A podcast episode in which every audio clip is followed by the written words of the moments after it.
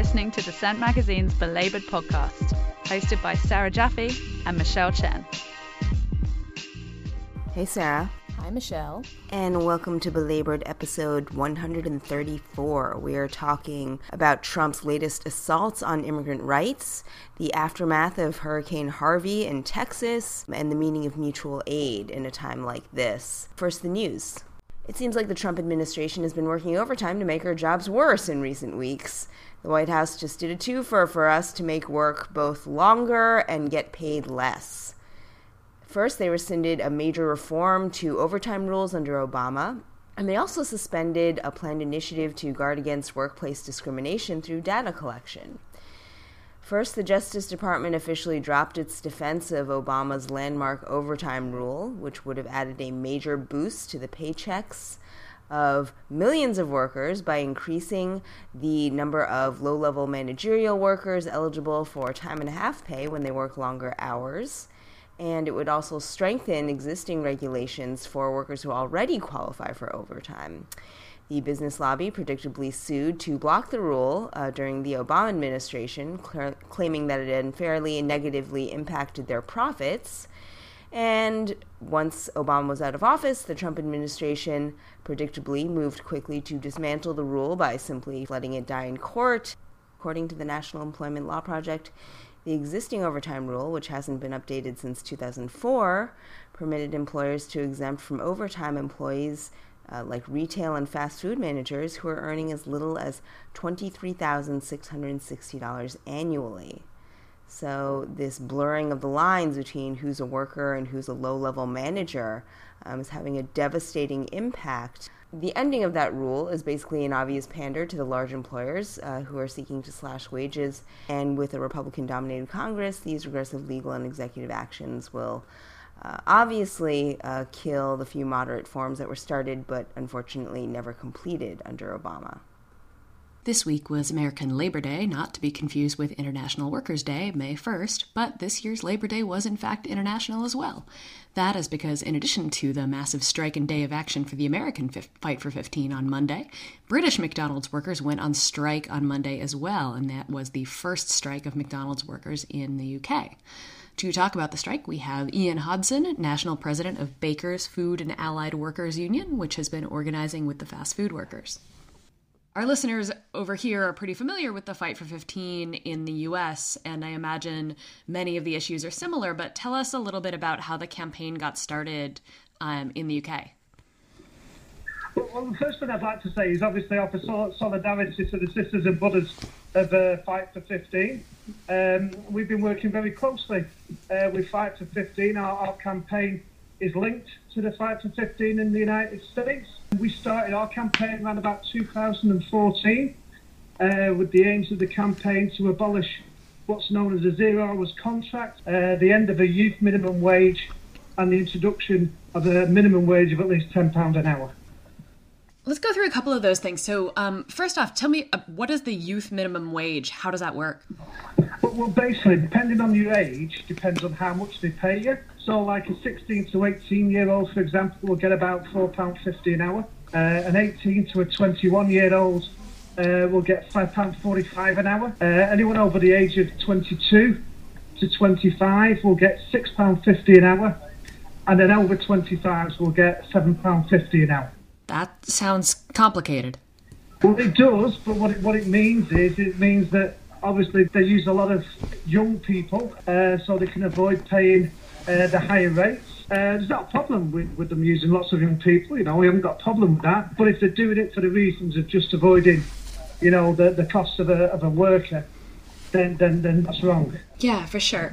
So, for people also who aren't familiar with zero hours contracts, can you explain what those are? There's been a, a pretty long fight over this, these for for a while, right?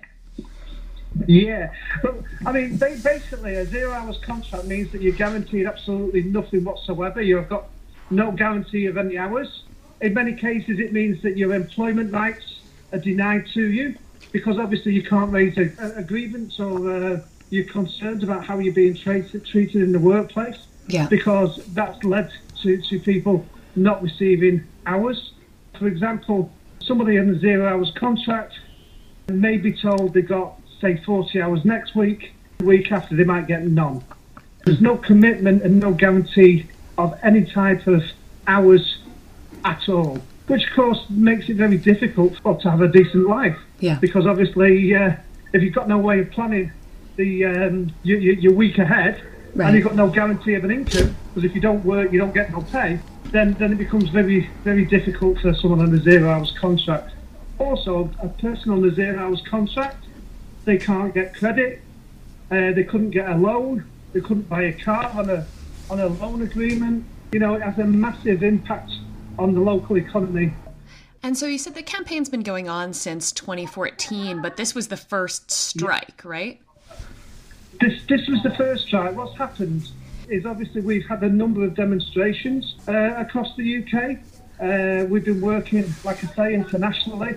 Uh, obviously with the with the uh, uh, fight for 15, and we've been working with our with our colleagues over in New Zealand as well, around Europe and around other parts of the world. This campaign is is also taking a hold. So they've mainly uh, been demonstrations outside McDonald's shops. And so, yeah, talk about the building up to actually going on strike. Were there particular issues that, that brought the workers to the point of actually, you know, walking off the job this time? Yeah, I mean, these, these two particular shops, they had a number of issues, ranging from the issue of grievances relating to sexual discrimination, Yeah. uh, bullying and harassment, health and safety issues, people getting burnt in the workplace, and obviously the fact that, you know, that McDonald's had said that they would give them uh, guaranteed hours and failed to actually deliver them. Some people were punished for joining the trade union, some had their hours cut. So there was quite a number of things which, which the company had a duty to resolve, but failed to resolve. So um, obviously we have to comply with British employment law over here. So that has meant that basically we, we have to have what's called a, a genuine industrial uh, reason for, for having a strike. And, and that's why that's why our strike was based on those, those issues rather than around the issue of ten pound and the the abolition of zero hours. Those were additional issues, obviously our members organising around. Right, and obviously it went off on the same day as workers were on strike over in the US. So, It did, it did indeed, yeah. I mean, um, that was great timing, obviously. I think what it did was send a, a clear message to McDonald's about how uh, we recognise they're a global organisation that operates around the world with some of the worst employment practices, and we recognise now the best way to deal with a with a, a bad global employer is, is to respond on a on a, a global industrial basis.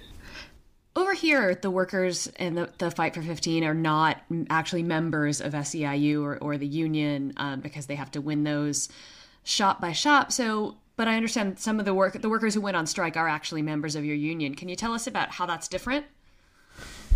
Well, over, over here, uh, you, you have to be a member of a union to go on strike because we can only ballot members. So, so we couldn't ballot non-members, for example. So non-members wouldn't be able to organise a strike. Um, so, so they have to be in a trade union, and obviously these these, these have joined the, the trade union. Uh, whereas, I mean, obviously for us, we have the right of representing uh, in a shop whether we've got recognition there or not.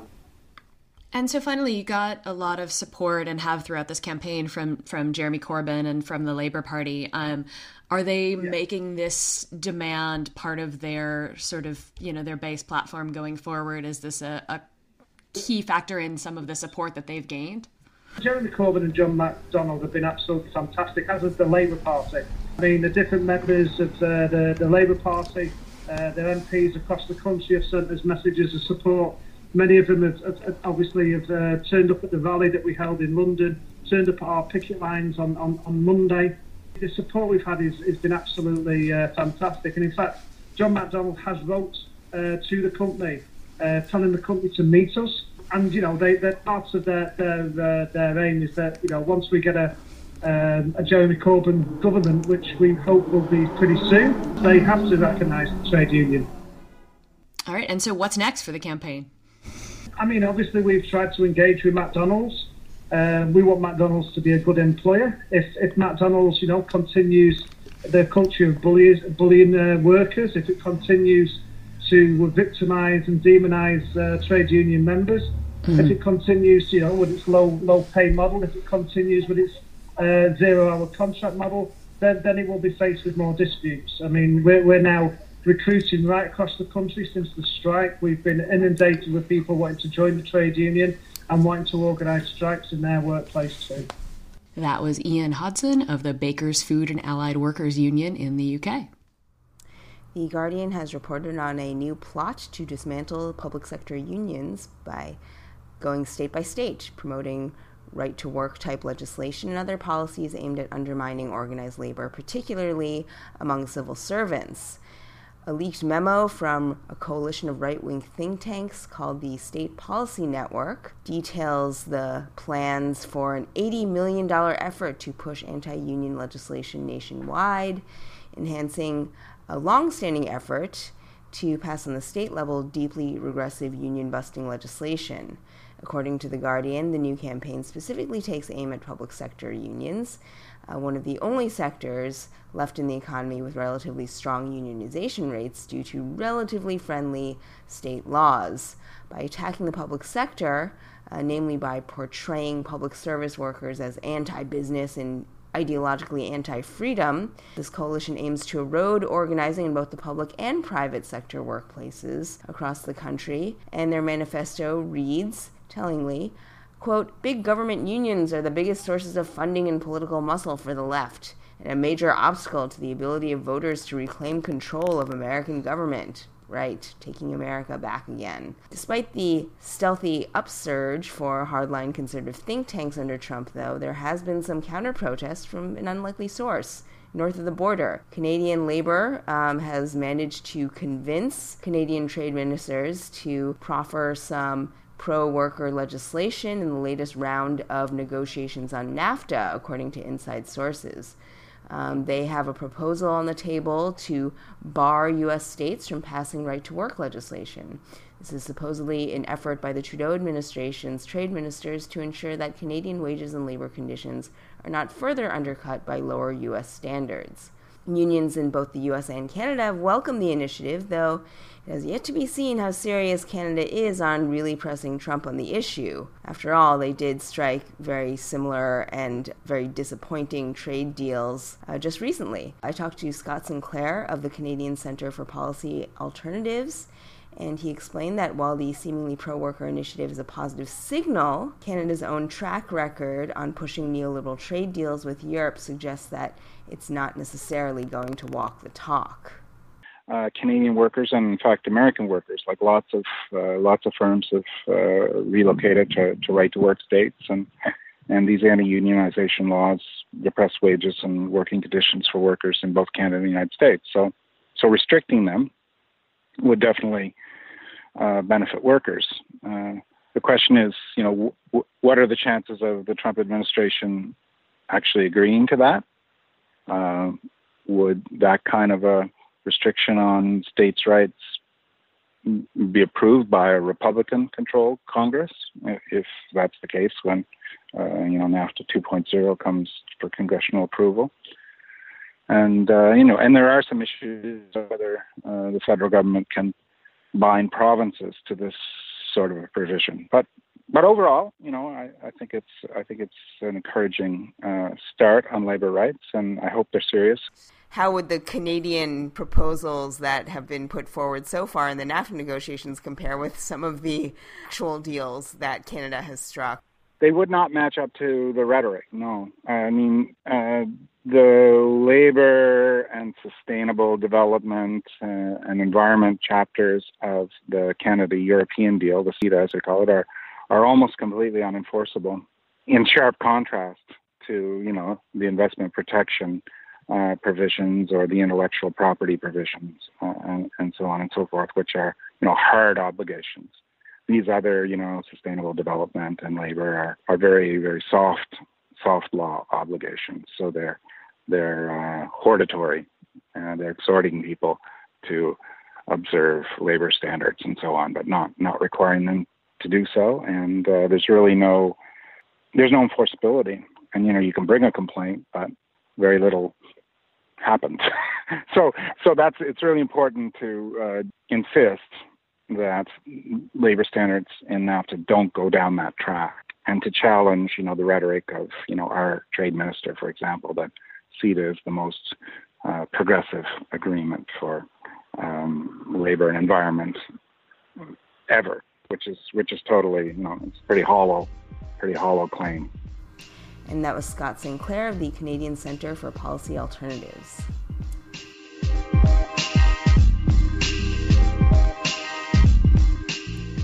President Trump dealt a massive blow to immigrant youth, students, and workers across the country with his announcement this week that he would repeal the Deferred Action for Childhood Arrivals, otherwise known as DACA, program, which granted a temporary legal reprieve five years ago under the Obama administration.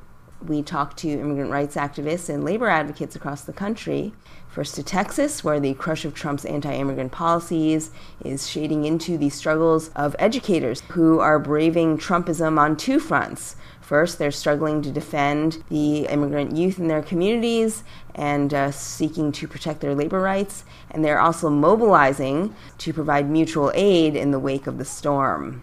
Nancy Vera, president of the Corpus Christi AFT, talked about the struggle that the community faces in recovering from the storm, first and foremost, as well as the struggles of local immigrant students and their families to protect each other as they face hostile policies of the Trump administration. I've been in close contact with the superintendent and, and uh, my colleagues who are very concerned because we were supposed to sc- start school today. Stu- this was going to be the students' first day. However, conditions in the schools vary from one school to the next. One school, for example, uh, Carroll High School, uh, had a roof damage, and so they're in no condition in the band hall. And they're in no condition to go back to back to school at that at this point. So the superintendent is uh, evaluating and assessing what the needs are of the schools. Now, staff goes back Wednesday, uh, the day after tomorrow, and um, we anticipate that uh, that the students are some students are going to be traumatized. Do you feel like the school, even prior to the storm, um, that that it had adequate resources like guidance counselors or um, school psychiatrists or nurses on hand to deal with the, the general health care, mental health needs of the students unfortunately, education funding in, in the state of Texas is far from adequate. Uh, the some of our schools are in dire need of social workers, of more psychiatrists, of more psychologists, of more counselors, and unfortunately, uh, because the state of Texas doesn't prioritize uh, education, in my opinion, even we're getting less funding than we were getting five or ten years ago it is difficult to say that we have adequate resources and person power to be able to service all the children. But I do know that the professionals who are there are going to do everything they can to try and, and help the ch- children through this, this trauma. I think it's it's times like these when we really have to take pause when we talk about the overall picture of education and public education in, in, in Texas and in the United States that um, that the our schools do a tremendous job with the limited resources that we have, and that they need to take a step back, the legislature, the lieutenant governor, and say enough.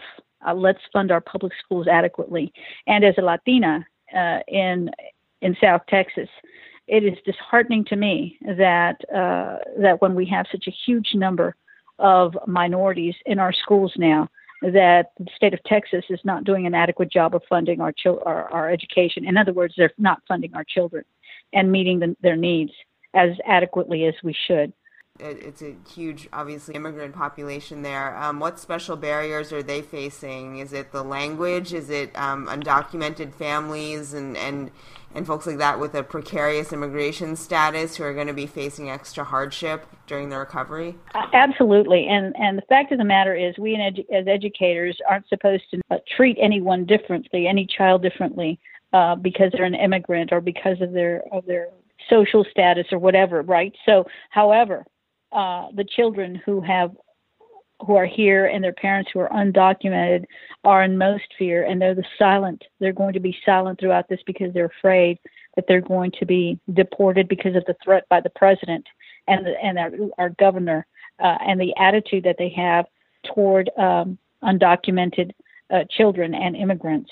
Uh, i think that it is a travesty a sin and shameful that as human beings we're not taking care of our children, whether whether they be undocumented or not, uh, to be able to help them feel safe in our in our in our uh, communities. Many of us uh, have uh, our parents were were immigrants, and um, frankly, um, we're very proud that in Corpus Christi, especially, that immigrants uh, helped build this community. We built helped build our churches. Um, we helped build our streets, and um, and uh, so, yes, I'm very concerned that the children who are undocumented are going to be in the shadows and not be, be given the services that they, they need. And that was Nancy Vera of the Corpus Christi AFT. And in Austin, AFT leader Montserrat Garibay was protesting to defend DACA in the wake of the storm, as well as mobilizing with her community against SB 4, Texas's new legislation threatening to outlaw so called sanctuary cities, which offer special protections for local undocumented residents. I know that you guys have been protesting about DACA recipients. Um, it seems like SB 4 is also going to affect you know the same set of students and the same set of families that you're serving in your communities. Uh, how are teachers? How are staff dealing with that? It's been yeah i mean it's been nonstop. And school here in austin started two weeks ago and there's just a lot of concerns with SB4 starting on Friday. Teachers that have their DACA permit, we have a, about a dozen of them here in Austin and you know just i try to talk to them every other day and they're just feeling very stressed. Uh, i'm worried about what's going to happen with the status of daca. And then on top of that we have the hurricane and then yesterday we had uh, the president here in austin. So yeah it's been overwhelming but um, I mean, we understand, like uh, as educators as, and as a union, we have to remain strong uh, and just try to do the best that we can to uh, be a support system for our documented teachers, um, but for our community as well. So we've started um, like an assistance program for people uh, people that probably lost their home. Like here in Austin, we have a lot of members, teachers, custodians, uh, bus drivers that live like close to Austin, like on Bastrop, for example. And Bastrop was hit hard by also by the by the rain. So we're trying to figure out like how to best assist them and help them because they're driving every day here to school when you know they lost their home. So it's been it's been it's hard to juggle that. Um, and uh, you know having, the president here is just kind of like a slap in the face for everyone um, because his comments are just totally inappropriate. Um, what about students who are DACA? And I guess about SB4, how is that going to affect both the recovery effort as well as, um, you know, the resumption of school for you guys? Yeah, so um, we're still doing Know Your Rights trainings. I'm actually driving today to San Antonio with a group of teachers um, to let them to share like the stuff that we have been doing in our union. Uh, we're going to be sharing like the Know Your Rights trainings that they can provide to the community, like we have been doing. Uh, the emergency packages that they can share with the students and the families to to get prepared for SB4 on on Friday. Um, and right now, like I think that's the, the, you know, it's hard when you talk to families. Um, I taught pre-K for a year, so I, I'm in contact with a lot of the families that I taught, and you know, they message me saying, you know, we just want, I just, you know, want to leave Austin or Texas and go to a sanctuary city. And what I tell them, like at the end of the day, it's your, like it's your call but do know like at least here in Austin we have like a support system. We're doing the Know Your Rights trainings. You know where the pro immigration lawyers, pro bono immigration lawyers are at. Um, we're working really well with the Mexican consulate, so we have a, a, strong support system at least here in Austin. And what I tell them, if you leave to Missouri or Idaho or another um, state, it's not like you're not going to have that support system, right? Uh, and as hard as it is, I think people just need to really understand what what can they show a police officer if they're stopped by the police officer and ask you know if they ask them for their papers. Um, so it's just really letting them know the very basics of what are their rights giving them their the card that says i'm uh, i'm not going to answer any questions. I am uh, using my fifth amendment right and just really going through that training with them it's it's what we're doing right now because um, we have students that, yeah, they're worried. However, like life is still happening. They still have to go to school. Um, and we just have to keep organizing the best that we can. The packages that we have um, have the emergency plan uh, that they need to fill out with their family uh, on just like even very basic things of do you have an extra pair of keys in case you get detained? Um, can your spouse come get you know go get the, the car so they can take the children to school so one of the things that in the emergency plan is like have an extra set of keys uh, for your car have information about like uh, the debit card uh, information about your bank in case your husband or wife gets detained you make sure that you know the like that information because you're going to need money um, having two two people, like especially in the elementary school and middle school, uh, having two people that can take care of the kids in case you're detained. Um, because a lot of the question is like, I don't want my child to go to foster care. Uh, you know, and people are just really worried. Like, I don't want anybody to take my children if I'm detained or my husband is detained. So it's really identifying like those people, letting the district know that you know, two caregivers can pick up the child if they're detained or, or sent back to Mexico. So it's just having a, a detailed plan of what they need to do from an elementary child, uh, school child to a high school student. If somebody knocks on the door, what is it that you need to do? If we're we're driving to school and we get stopped, um, and the police officer asks me for my papers, like what are some of the things that they need to do? So we're we're like literally having different scenarios when we do the presentation with the families and say, these are scenarios now. We're providing you helpful resources and information that's to helpful that's to be helpful for you in case this happens. This is the way that you can defend yourself. Mm-hmm. And what about schools themselves? Are you basically setting it up so that in your facilities, can you prevent say ICE from walking in or anything like that, or police from walking in and just checking people's papers? Right. So we passed, but after uh, the raids that happened here in Austin in fe- at the end of February, we were able to pass uh, in uh, safe schools resolution within Austin ISD, and we, you know, the nine school board members said that uh, the the schools were uh, zones for learning, and that I like the only way that I could go to school is if they have a warrant for a specific person, right? And they can't just go to a to the teacher.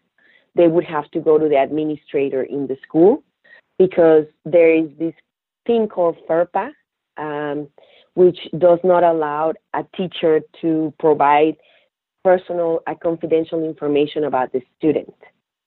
So it's pretty much like uh, CPS. When CPS wants to pick up a child, they have to go through a channel, uh, a process, right? They have to go to the principal. The principal needs to locate the child, and then they go through that process. Well, it's the same process we, we have been told uh, in the district as well.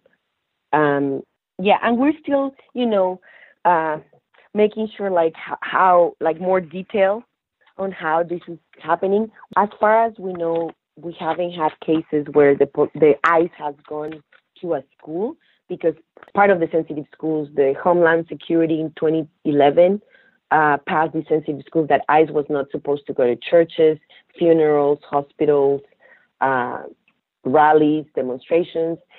So it's still, as far as we know, that's still good.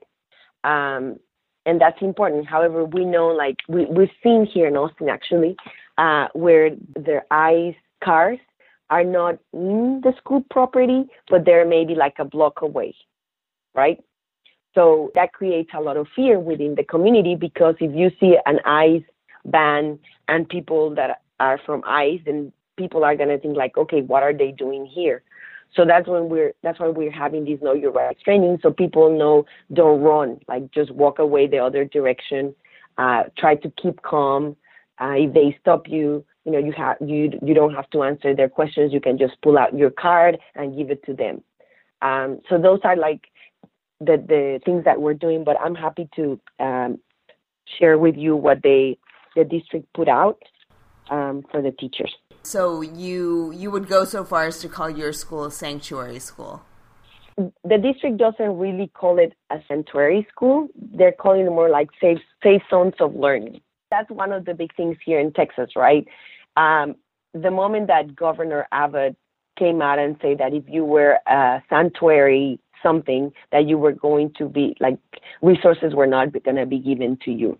So the district was really hesitant, right, of doing this resolution and calling it, excuse me, a sanctuary.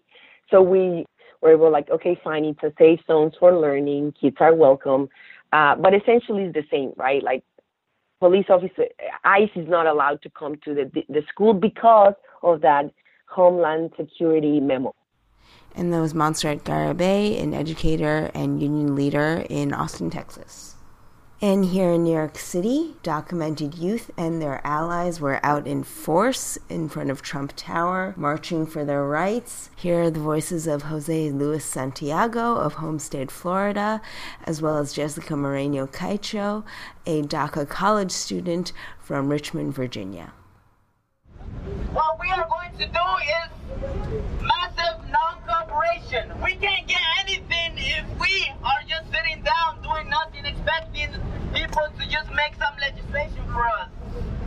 There's no, right now there's no legislation without criminalization against our communities. And what we want is for all 11 million immigrants undocumented to have some form of protection. They need to be safe in their communities. They need to need to the police needs to stop harassing them. They need to stop being detained, separated from their families, from their friends. So it's time that you are watching, the ones that are here, to take action, to speak up, to take people out of the shadows. Uh, and this is just the beginning. The future, massive strikes, massive boycotts, non-cooperation with the system, the country, to make sure that the country feels our power, the immigrant power. Hey, What do you think uh, your immediate response will be from the community? I think that the community is going to have a lot of mixed emotions. A lot of it's going to be of anger and disappointment but a lot of us expected this to happen. You know, we've been anxious ever since Trump was elected into office. We've known that this was in his agenda. So right now, it's about building our emotions into taking action and not hiding, and not hiding before DACA, which wasn't much protection to begin with. Yeah, we already have heard some scattered news about you know documented folks already getting deported or being slated for deportation. So when you think about where to go from here, I mean, you guys are committing mass civil disobedience today, but how do you deal with that risk? It's going to be different throughout different communities. I can't speak for all the communities, but I can definitely say that I will work with my community to keep make sure that there are no more deportations, that, that we uh, that we take ICE out of our cities. Mm-hmm. And what's your community here in New York? Um, I'm actually not from New York City. I'm from Richmond, Virginia, and uh, right now, it's going to, uh, our main focus is going to be no more deportations. Uh, no more ICE, uh, no more ICE arrest, no more police, uh, you know, I quote unquote ICE arrest.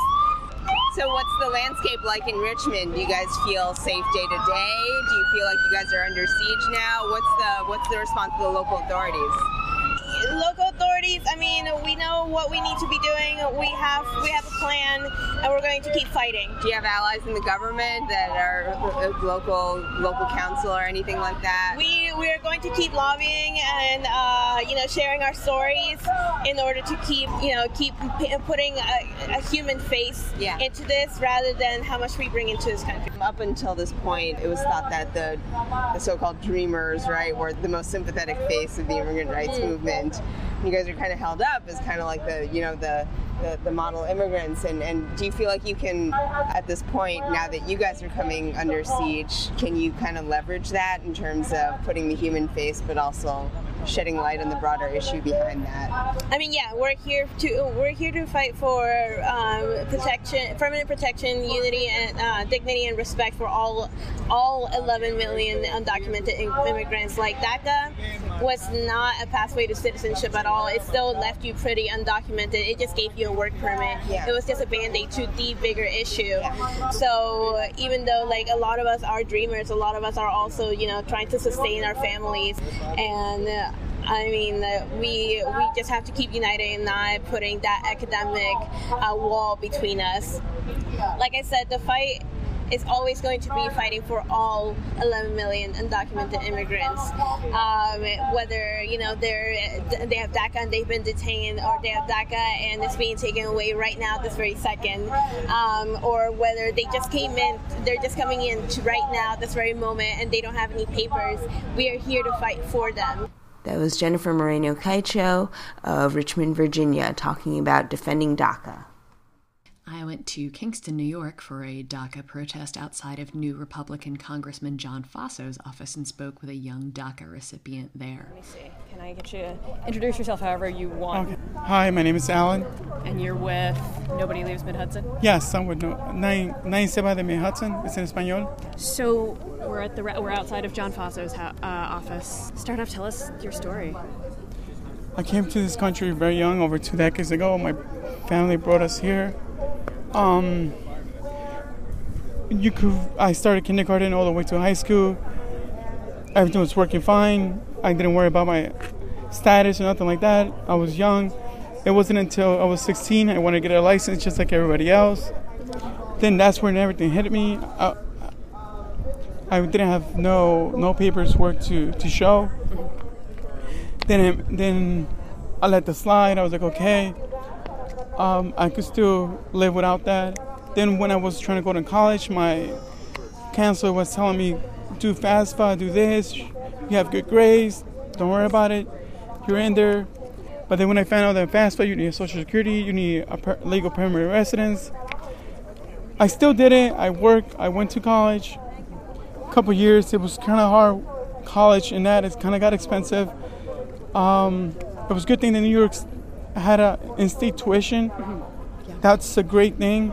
But I, I needed to bring my parents' taxes, passport, all these type of IDs just to prove that. And it was very hard for me. And it was also very embarrassing for me when everybody else showed their license and I had to show a passport. Everybody find out that I was undocumented. Um, I my major's engineering. I'm still continuing. I'm still going back to school for that.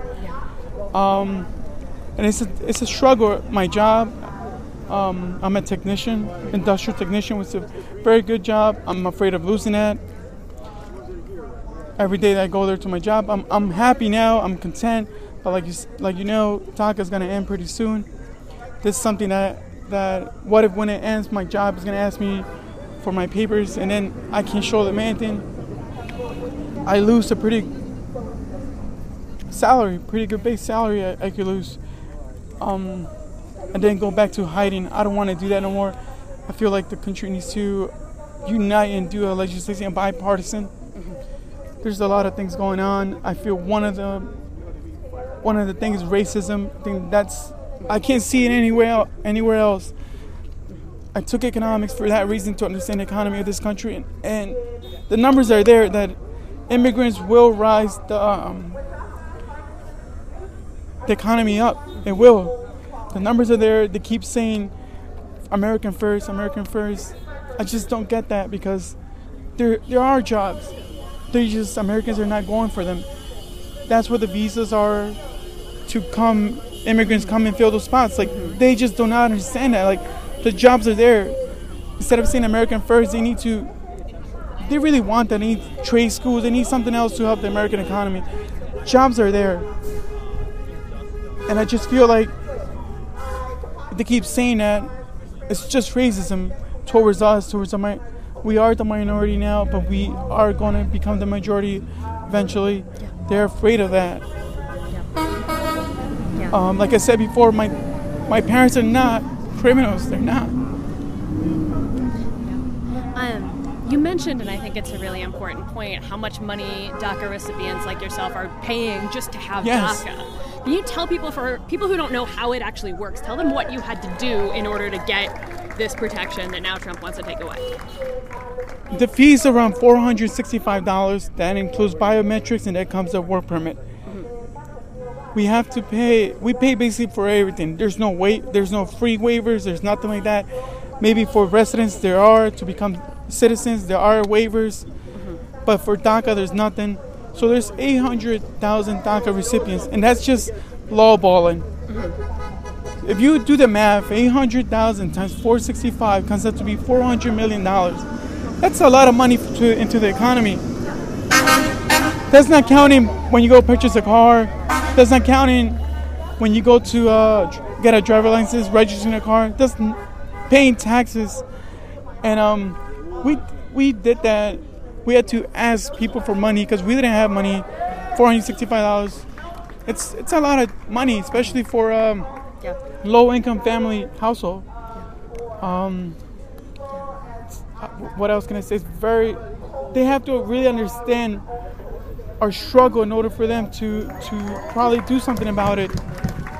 Because everybody says, "Oh, just apply for citizenship. Just apply for this," but there's no path for that. They don't know how hard it is. I, I they keep telling me just just apply, just be a legal resident. They don't know how hard is that, especially now that the fees are going up in, in immigration. I don't know if you know anything recently, but the Tell us fees about that, yeah. the, er, the fees are going even to become a citizen. The fees are going Yeah. three hundred dollars more to become a legal resident. is Three hundred dollars more. So it's it's um they're making money off immigrants. I could say that, and I, that's why I think they want to keep it at that level to to get money from us. That's it. Because if if they did a path to citizenship, we pay our dues and that, but they lose money in incarceration. They will lose money. They make money when we go to jail. Mm-hmm. They make money at a state level and a federal level. They make money.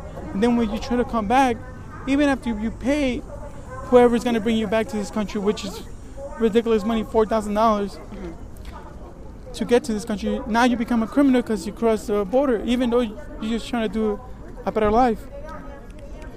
It's a very tough situation we are in now. What can the state of New York do to, if the federal government is going to do this? Is there something that you want to see the state government do? Yes, take the, uh, especially us, take the temporary visitor on our license because it says that, and that shows the cops that we are here basically temporary visitors. Mm-hmm. If that expires, then we can't renew our license no more. Mm-hmm. And that's one thing I would tell the state. If Cuomo was in front of me, I would tell him, take the temporary visitor mark off, because that kind of like make us into a section, a non-group, mm-hmm. that we could lose our any any um, we drive and pull over, we could lose a lot of a lot of stuff with that, and that's something that I want the state to do is that and protect our information. Even though the federal government has our position, just protect us at your state by not taking away our license when it expires. That's And what would you say to John Faso if he popped his head out of the office or something like that and was here to actually listen to all these people who came here to talk to him? listen. I would definitely tell him, listen, read about DACA, read the benefits. Don't don't listen to Fox News. I will tell him that uh, because I seen that show. I try to comprehend it. Doesn't go with the numbers. I would honestly just tell him, listen, listen to us, help us out. Um, you you live. There's a lot of immigrants in this community, a lot in the Hudson Valley. Help them out. It's, it's not just for economic purposes, because economically Kingston will grow, but also moral. If I don't know his if he's a Christian or not, but moral wise, Tell us how you got involved with uh, Nobody Leaves Mid Hudson. Well, my um, the main organizer, Ignacio, he I know him for quite some time. We done with I work with Rural Migrant Ministry with um, Farm Workers Advocacy. So I've been in this type of before, but now um, he brought me in. He asked me, "Listen, you're a DACA recipient. I need your your voice for for many, not just for Kingston, but for many." So that's what I'm I'm doing here. Um, it's it's a great organization. It's um, he tells me I'm there for you, but I just also want you to help yourself. I'm just, I'm gonna be right there backing up for you, and um, it's an organization you kind of have to. If people could donate to it, it would be a great cause. Membership is not it's not that much. It's twenty five dollars. You would greatly benefit from it, from learning, being more diverse. How can people find out more about it? Uh, go to the website, Mid Hudson, nobody lives Mid Hudson.com. Anything else you want people to know? We're humans. Treat us like humans. Treat us like citizens of of this, not the country, because citizen of the world. That's what we want. We are humans. I'm tired of people saying, "What are you? What are you?" I'm I'm human. That's what I'm at. Treat me like a human. That's what I want. That was Alan from Nobody Leaves Mid Hudson, a DACA recipient and organizer. You're listening to Belabored, a Dissent Magazine podcast. Links to articles mentioned in this episode may be found at dissentmagazine.org.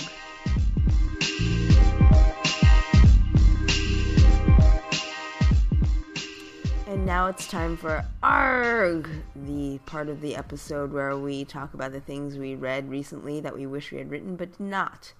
My pick of the week is Tech Workers, Friends or Foes. While we've discussed tech workers here before in the context of blue collar workers in Silicon Valley as they push for unions, this piece in Jacobin by Siddharth Patel takes an alternative look at the elite tech workers who are operating as relatively high paid professionals in the software companies and other fancy web startups and the like in rapidly gentrifying cities. On the one hand, these are the stereotypical techies that we all love to hate. But as working class stiffs or just you know stiff intellectuals, we sometimes forget that techies aren't just identifying as insular elite petty bourgeoisie, um, though that is the position that corporate America has put them in.